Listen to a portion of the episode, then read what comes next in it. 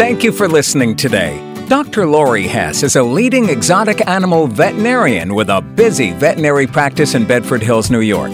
If you need more information on any ZuPreem product or have questions for Dr. Lori, go to our website at www.zupreem.com where you can contact us. Make sure to follow us on Facebook for more information on upcoming podcasts, education, and Facebook fun. Welcome to the Zoo Nation podcast channel, brought to you by ZuPreem.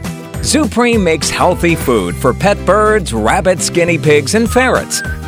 If you're listening today, your home has probably experienced the love and happiness of owning a non-traditional or exotic pet.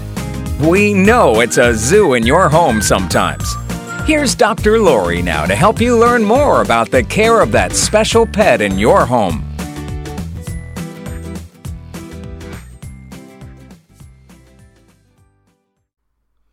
Hi, I'm Dr. Lori Hess, Director of Pet Health and Nutrition at ZuPreem, and you're listening to podcast number 5. Our second part, we're going to talk today about going to the veterinarian with your bird. We did talk about this a little bit before, but I wanted to focus today a little bit more on when do you know your bird should go to the veterinarian. We talked about preventative medicine before and regular veterinary checkups, but there are certainly times in between those regular healthy checkups where your bird must go to the veterinarian because he's showing signs of illness. So unfortunately, a lot of people don't regularly handle their birds, like they touch their dogs and cats all the time. And if you're petting your dog or cat, you might notice that the animal's gotten thinner, a little more bony, or that it has a lump or a bump or some scab or injury on it. Unfortunately, because people are not necessarily touching their birds as regularly as they're touching their dogs or cats, they might miss something. They might not know that their bird really has a problem going on. And that is why it's really important to have regular preventative medical care and regular checkups at the veterinarian. But there are certainly things that you can look for and monitor at your bird at home to know when it's really, really time to go to the vet. So first of all, emergencies. Emergencies happen all the time with birds. And in fact, most of the birds that I care for on a regular basis, I've met for the first time because their owners had an emergency, didn't have a veterinarian to turn to, found me, and then ended up coming in for an emergency situation that hopefully we resolved, the bird got better, and then the owners realized that, you know, in talking to me, that they really hadn't been having their birds checked regularly. So I try to convert those people to, you know, the regular preventative medical care program that I'm so passionate about. I think it's just so important to make sure that you stay ahead of your bird's medical problems. But what's an emergency? Why do I get called in the middle of the night for so many birds? First of all, you know, breathing difficulty. Birds are very, very sensitive to things in the air, to respiratory toxins, to pathogens in the air. We know that you should never, ever use Teflon around your bird. It can kill a bird immediately, so no nonstick pans. You shouldn't smoke around your bird. You shouldn't use aerosols around your bird. Unfortunately, a lot of birds are exposed to these things inadvertently by their owners, and they have difficulty breathing. Birds also are very sensitive to developing bacterial, fungal infections. Fungus lives in dust in our environments, and sometimes a lot of dust is kicked up, like if we're moving things or cleaning, and birds are exposed to that, and they can develop respiratory tract infections. So if you see your bird's chest moving in and out rapidly, more than just for a few seconds, if you see the bird opening its mouth to breathe, that's an emergency. That's something that cannot wait to be treated. You need to get on the phone, go to your local veterinary hospital that treats birds. That bird may need oxygen, it may need medication. So older birds can actually have cardiac or heart problems that cause these signs. So that's not something that can wait, you know, till the next day, particularly if it's a nighttime event or an event or something that happens on a weekend where your vet isn't open. So respiratory problems are a big emergency. Bleeding. Bleeding is a big deal in birds. Birds, a lot of tiny birds don't have a very large blood volume. So even a drop or two of blood from a little budgie, a little parakeet, can be a really significant event. Amazingly, birds have this incredible ability, much more so than mammals, to move blood from their organs and their tissues inside their body into their bloodstream. So they can replace blood in their veins and their arteries, moving going around circulating through their body more quickly than mammals can. So that's an incredible adaptation. They also have the ability to absorb oxygen from their red blood cells really, really quickly, because remember, they fly for a living, so they have to be able to move oxygen around their bodies really rapidly. That being said, blood loss is still a very, very significant thing in birds. So if your bird has an injury, if it knocks into something and it breaks off the tip of its beak and it's bleeding, we know there's a big blood vessel that runs down the center of the beak. And when they chip the tip of the beak, they can bleed. And it's really kind of scary. It's hard to stop. If you're clipping a toenail at home and you hit the quick or the blood vessel there, they can bleed.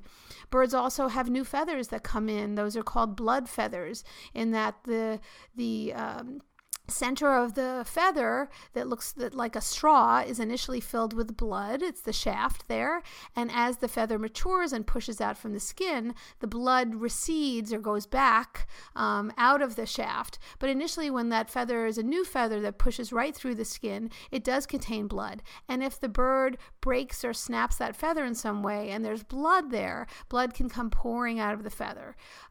So that's another significant way birds can bleed. Sometimes birds will have injuries, they'll knock into something, or they'll get into a fight with another pet, hopefully not a wild animal outside, but all kinds of bite wounds, all of those things, those are emergencies. So defects in the skin, wounds where there's bleeding, blood loss is something that has to be stopped immediately in a bird. And if you do see your bird bleeding at home, yes, you want to rush to the vet, but you also want to put pressure on that wound or that bleeding feather or that bleeding beak or that bleeding nail.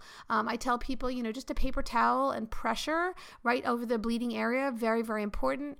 If you can't get a nail to stop bleeding or even the tip of a beak, you can take some candle wax, just melt a candle and put a bead of wax over the bleeding tip of the beak or over the nail, or even dig the nail into a little bar of soap. It sounds crazy, but in a pinch, if you don't have styptic powder, which is the stuff that, when men cut themselves shaving or women cut their legs shaving, we have that styptic powder sometimes you can get in a pharmacy. If you don't have that at home and you need to stop bleeding, pressure is the way to go, or any of these little tips and tricks with the soap and the wax.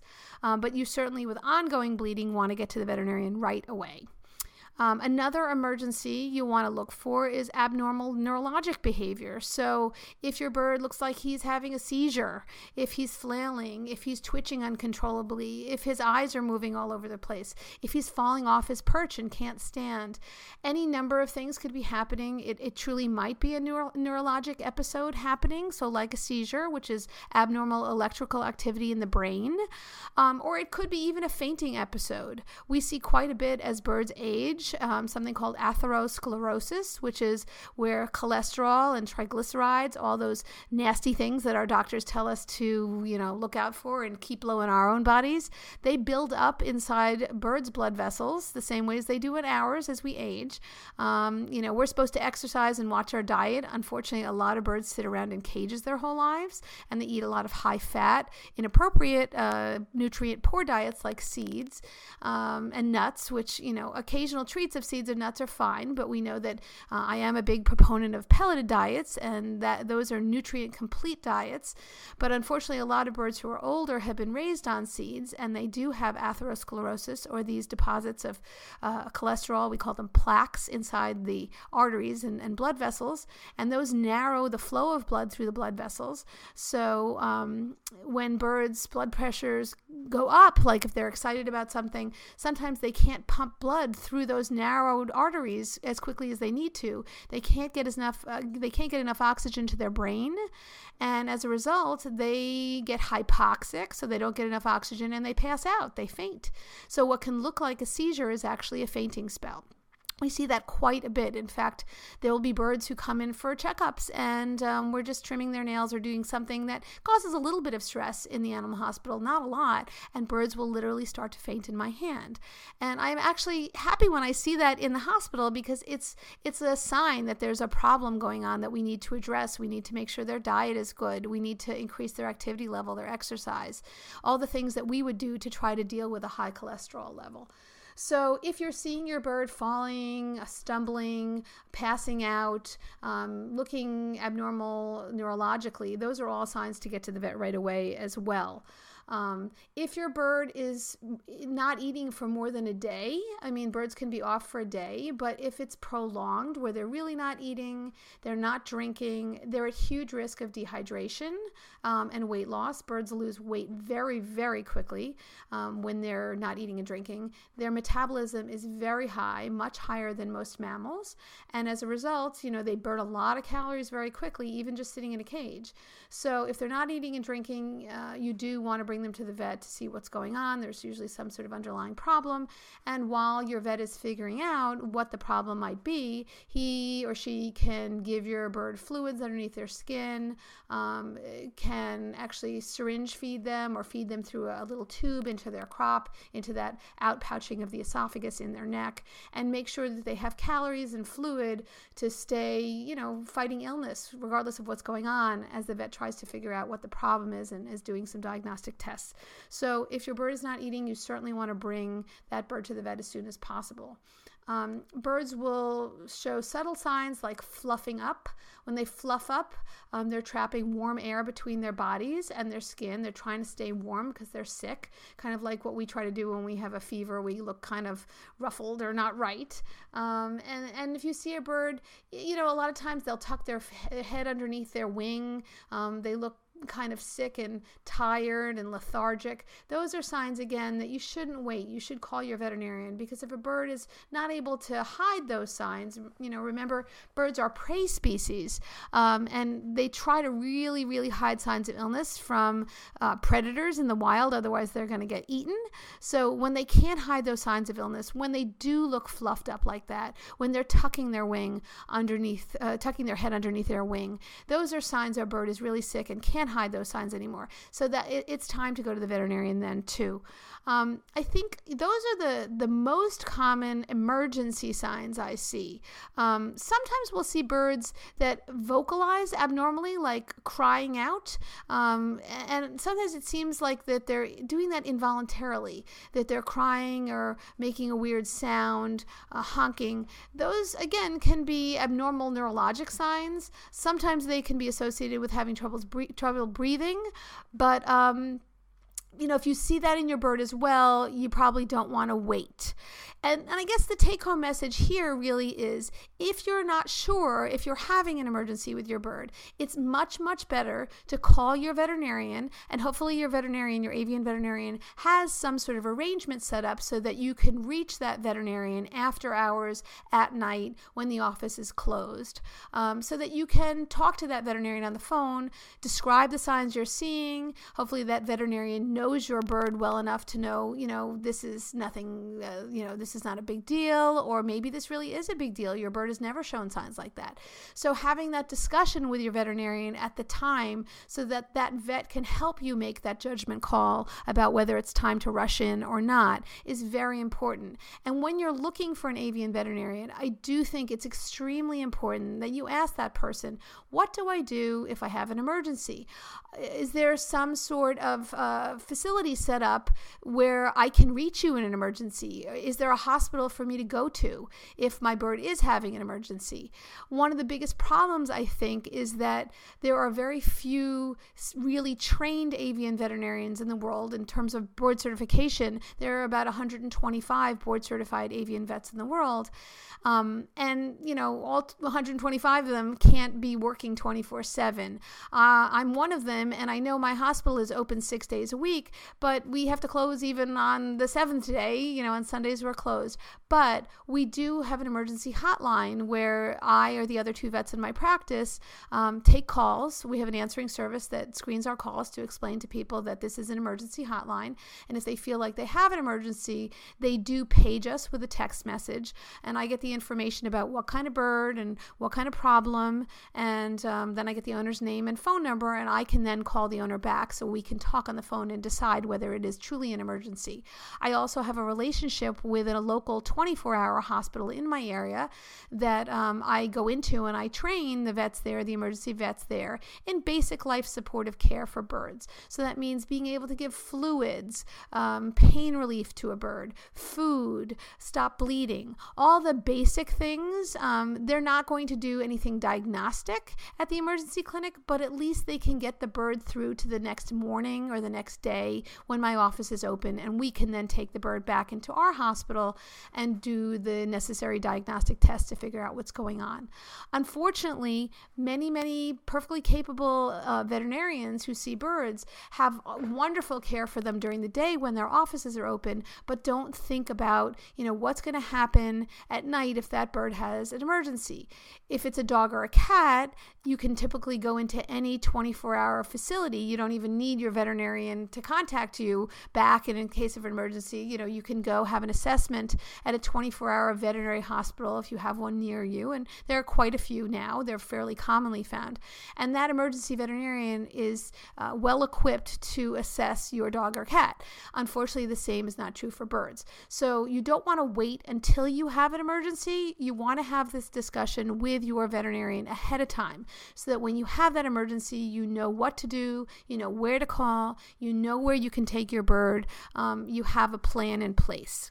Very, very important question that you ask your veterinarian before the emergency occurs.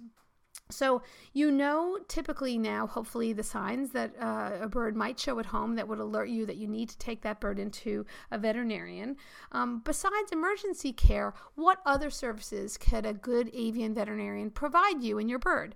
Well, certainly grooming. Birds need regular nail trims, usually every few weeks to months, depending upon what kind of bird, his activity level, like what kind of perches he uses. Sometimes certain perches wear down nails a little more quickly than others, what kind of diet they're on. Birds that are eating a good solid protein diet typically will grow their nails more quickly. So you want to be sure that your veterinarian can help you either learn how to trim nails at home or be equipped to do those nail trims for you when you bring your bird in. That's something you should discuss with your bird veterinarian. Most birds don't need beak trimming. Birds' beaks are supposed to be sharp and pointy if they're parrots. That's why they're called hookbills. And they, unless there's a pathology going on, like the bird has had an injury to its beak, it's growing abnormally, it has an underlying disease. Sometimes with liver disease, we see abnormal growth of the beak. Typically, beaks don't need to be trimmed, but that's something that your veterinarian can assess and you can discuss. In terms of wing clipping, I am a proponent of wing clipping in certain situations. I do clip my own bird's wings. There are some cases where it's not appropriate. It's something that you should discuss with your veterinarian. Clipping wings is like clipping hair. Yes, there are nerves and blood at the base of the feather. The feather follicles come out from the skin, and there's definitely a nerve there. A typical wing trim only involves trimming the very tips of the feathers way away from that nerve. Birds shouldn't feel the wing clip. Typically, we clip only the outermost 5 or 6 feathers. Different veterinarians do it differently, but outermost meaning at the very outside outer aspect of the wings. We don't want to trim too short. If we trim too short, then the bird kind of drops like a bomb and can injure itself. The idea is to trim just enough so that the bird can safely sail to the ground if it's up on a table or on its cage, but not get lift and fly around the room. Now, why would we trim wings? Well, if you want, you want to get your bird out of its cage, exercising, moving around, but you don't want it flying around the room, potentially flying into a mirror or a ceiling fan or a window or out a window or a door or into the mouth of a dog or a cat or that might jump up on it. Those are certainly reasons to trim wings. Doing a wing trim is something that you should discuss with your veterinarian. Remember that if you do trim your bird's wings, and later on you decide that it wasn't the right decision, wings grow back. It can take weeks to months for all the feathers to grow back, but they do grow back. So it's not a permanent decision. And you should be sure that, you discuss with your veterinarian in advance, what is the bird going to be able to do when I trim its wings, or what can't it do? You want to make sure that if there are any new feathers coming in, which we call blood feathers, that have the blood in the shaft of the feather as we described before, that those wing feathers are not trimmed. Certainly if you trim a blood feather, the bird is going to bleed. So you want to be sure that whoever's trimming your bird's wings looks for that carefully.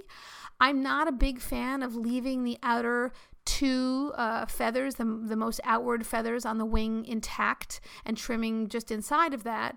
It's a more cosmetic looking thing. It looks prettier when your bird's wings are folded. You can't really even tell that the feathers are trimmed that way, but it still leaves a couple of feathers intact. And if one or two more feathers grow back that have been trimmed, and remember they grow back at different rates, your bird could then get lift and start flying.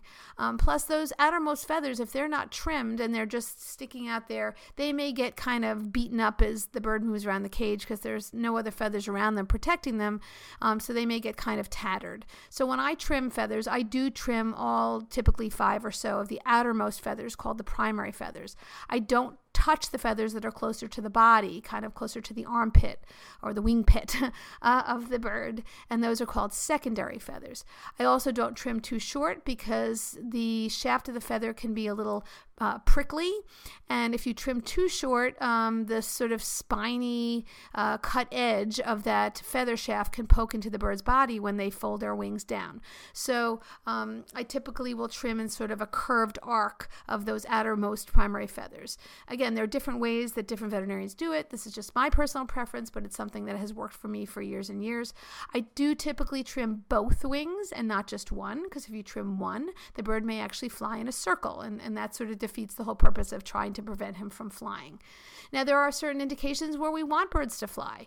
Some people feel very strongly that they do want their birds to be able to fly, and flying is great. If your bird can safely fly in your house, and you've covered the mirrors, and you've made sure all the windows are closed, doors are closed, ceiling fans are off, there are no pots of boiling water, there are no fireplaces or candles lit, everything is safe, then by all means, if you can get your bird to exercise by flying, that's great for him. I mean, it's exercise for that bird just as is running is for us.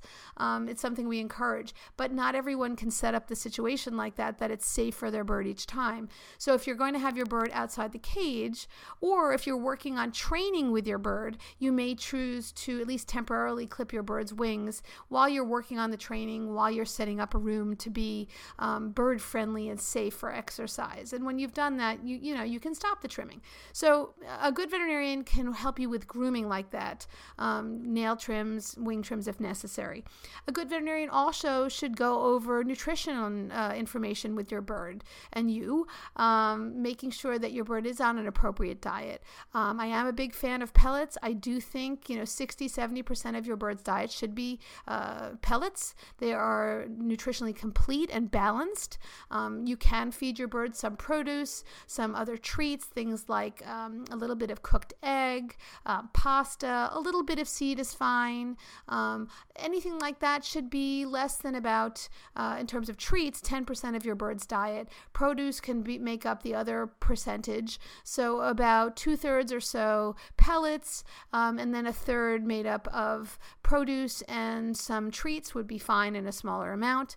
Produce that we like to focus on is red, yellow, and orange vegetables that are high in vitamin A, peppers, carrots, sweet potato, some leafy greens, smaller amounts of fruit. Those are all fine too. They provide micronutrients to birds. They're exciting to birds. So the predominance of the diet should be pellets. Again, different veterinarians may feel differently, but you should have that discussion with your veterinarian about nutrients and what kind of diet your bird should be eating, given his stage in life, his activity level, whether he's growing, whether she's a she and she's producing eggs. Those are all very individual things that you should discuss with your veterinarian who knows your bird. We discussed in a previous podcast preventative medical care, blood testing, stool testing. This is something you should seek out regular veterinary attention for your bird with. We didn't talk too much about behavior training. That's another thing that is really, really important.